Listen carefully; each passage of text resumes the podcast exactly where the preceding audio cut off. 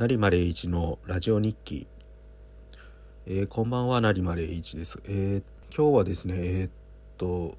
本の原稿が掲載されました。場所はリアルサウンドブックとリアルサウンド映画部です。リアルサウンド映画部ではコロナ禍のドラマについて語った座談会の後編が掲載されました。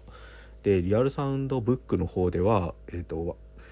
漫画のワンピースのパンクハザード編という確か66巻から70巻まで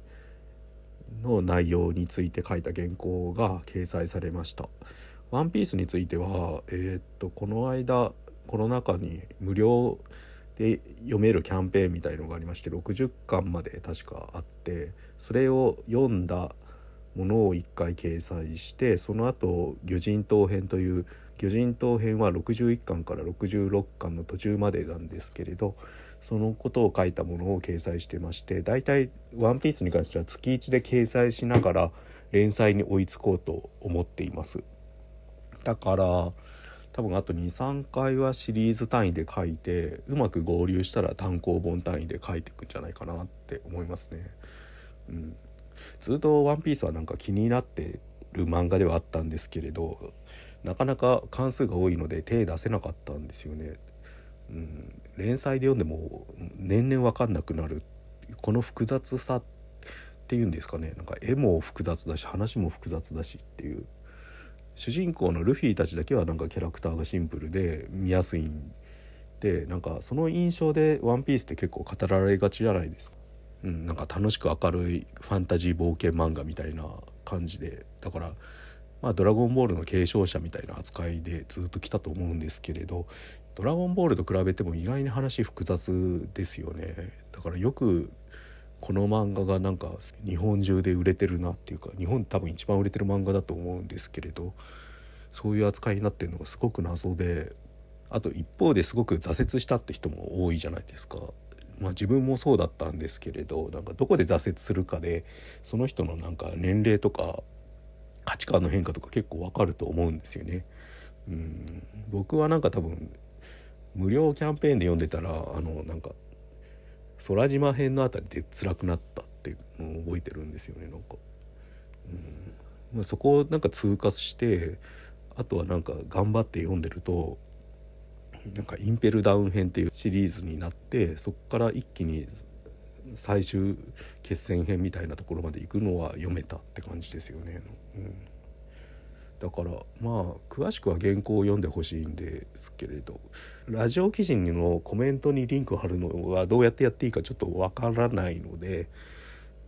今回できるかわからないんですけれど、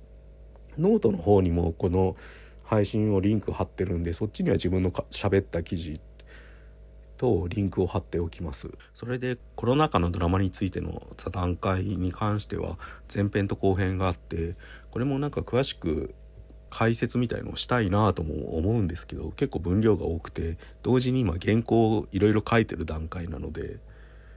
原稿書いてる最中の間を縫ってこれ喋ってるんですよ。なんか今23時42分なんですけれど、ここで喋んないと一日空いちゃうんで、そしたら毎日更新ができなくなってしまうと思ったんで、急遽喋って終わったらすぐまた別の原稿に取り掛かろうと思ってるんですよ。だからまあちょっと余裕ができたら、そのコロナ禍のドラマについてのコメントに対する何ですか解説みたいのもしていきたいなと思っています。まああそこで喋ってることも別の原稿でもいっぱい書いてたりするんで、結構それはなんか自分の今のちょっとテーマみたいになってるんですよね。何ですか現実 VS 虚構みたいな感じとか、リアリティショーとドラマの対比とか、コロナ禍にクリエイターがどういう表現をしようとしてるかとかをつぶさに見ているというか、それでちょっとチェックしてるみたいな、ドラマのエキストラがマスクをしてるかどうかみたいなことまで結構厳しくつったらですけど、なんか、なんとか警察みたいな感じで見てますよね。だからマスク警察みたいにちょっとなっちゃってて、それはもしかしたら作り手の方からすると不本意なのかもしれないですけれど、ちょっと今見とかないと分かんなくなっちゃう可能性あるんですよね。時代が変化しちゃう、なんか端境期みたいなところにあるというか、ちょっと後だともしかしたらドラマがの中にそのマスクが映ってたりとかソーシャルディスタンスとか当たり前になってるかもしれないし、逆にもう割り切ってそういうのなしにしようぜっていう方向に行くかもしれないっていう、どっちに行くか分かんないのが多分今の段階だと思うんですよね、だから逆に変化がよく見えるというか、そのことに関してはちょっと別の仕事でもなんか今日ですねコメントをしたんですよ。それはあと数日したら多分公開されると思うので、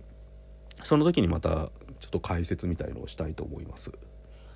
そうですね、あとはなんかまあいろいろやってるって感じですね、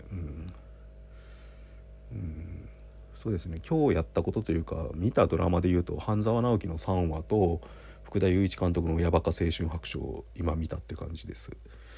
親バカはちょっと面白かったですね、